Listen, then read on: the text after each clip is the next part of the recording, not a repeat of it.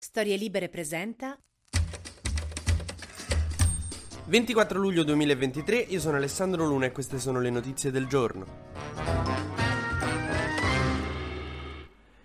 Elezioni in Spagna, allora come sono andate? Diciamo che non ha vinto nessuno, c'è una sorta di pareggio che insomma in questi giorni dovremo capire un pochino come risultati avrà, come si posizioneranno in Parlamento i diversi partiti. Diciamo che è andata male la coalizione di destra, quella di Feijó, il liberale, no? Che si era alleato con Abascal di Vox, i fasci. Che io continuo a non capire perché ogni tanto i liberali si alleano con i fasci, che, ma dai tempi dei Giolitti con Mussolini, poi da Berlusconi con Alleanza Nazionale di Fini fino a adesso questi. In teoria i liberali e fascisti dovrebbero essere due cose diverse. I liberali vogliono le libertà, i fascisti vogliono limitarle le libertà. Però quando sono in difficoltà i liberali si alleano con i fascisti, non capisco perché. È come se Greta Thunberg a un certo punto si rende conto che in bici non riesce ad arrivare al suo corteo ecologista, per cui affitta un trattore a diesel che per i tergicristalli al posto dell'acqua usa lacrime di panda.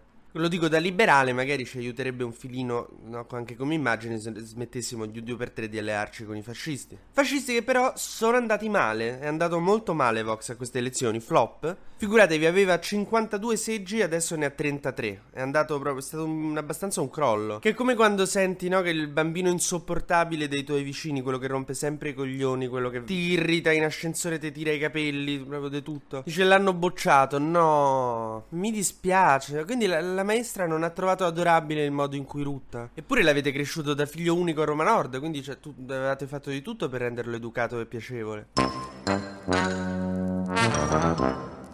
Nel Parlamento spagnolo bisogna prendere 176 seggi per avere la maggioranza assoluta, i popolari appunto di Feijó ne hanno presi 136 più 33 di Vox non arrivano a 176, non ci arriva neanche il Partito Socialista di Sanchez con Sumar, eh, il movimento di sinistrissima di Yolanda Diaz che era la ministra del lavoro di Sanchez, un, un movimento che ha avuto abbastanza successo, soprattutto secondo me Diaz ha aiutato a frenare Vox perché al dibattito, non so come dire, se l'è abbastanza pappato parlato a Pascal, il leader di Vox. Sui femminicidi, soprattutto, è stata nettissima. Secondo me gli ha fatto perdere un po' di voti. Non so se avete visto il dibattito, ma sembravo io dalla preside. Oh, questo è un risultato elettorale importante un po' per tutta l'Europa. Perché, eh, diciamo, adesso la maggioranza che sostiene Ursula von der Leyen al Parlamento europeo può tirare un sospiro di sollievo. Perché tra un po' ci saranno poi le europee. Ed è chiaro che se avesse stravinto la destra con i fasci con percentuali molto alte, insomma, sarebbero cambiati anche gli equilibri in Spagna e quindi poi in Europa quando si andava a votare fare. Ma soprattutto Meloni sta un po' sul chi vive perché lei aveva sempre sostenuto Vox, sempre sostenuto, faceva, partecipava ai loro congressi con dei videomessaggi. Vi ricordate il famoso discorso io so una madre, so che lei l'aveva fatto da Vox, che invece ha preso una batosta, quindi forse non è più il tempo di fare i fasci. E Meloni me la immagino un po' come quando io alle medie c'avevo questo compagno di classe che diceva sì, non ho studiato, non me ne frega niente, ho preso due, non me ne frega niente, ma vado a casa e dico a mia madre ho preso due. Sì. E tu dicevi ah, è greve, quindi si può fare. Poi il giorno dopo ti tornava con lo sguardo basso e un'impronta della sola del sandalo stampata sul culo e quindi dicevi no, ok.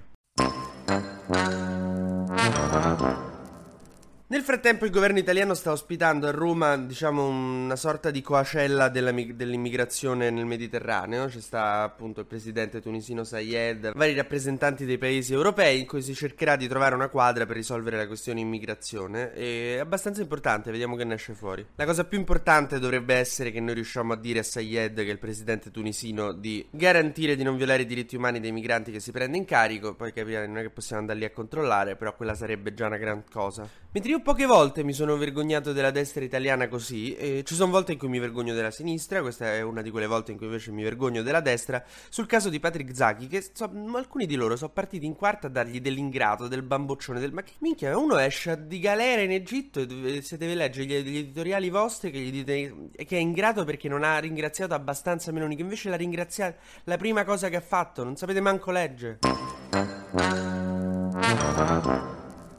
A Gerusalemme ci sono manifestazioni molto importanti per bloccare la solita riforma della giustizia. C'è un incendio terrificante a Rodi e 8.000 turisti italiani sono bloccati sull'isola e stanno cercando di andare via. Mentre Putin ha bombardato mh, insomma, de- delle infrastrutture a Odessa e sono morti dei civili come al solito, una roba molto vigliacca, soprattutto ha colpito una chiesa che ha insomma, causato grande indignazione. Nel frattempo Lukashenko è andato da Putin e gli ha detto che la Wagner vorrebbe invadere la Polonia. Quindi tutto sommato tutto tranquillo ragazzi. TG Luna torna domani mattina, sempre tra le 12 e le 13, su storielibere.fm.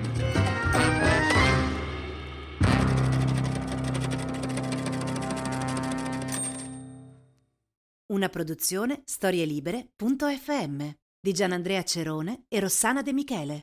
Coordinamento editoriale Guido Guenci.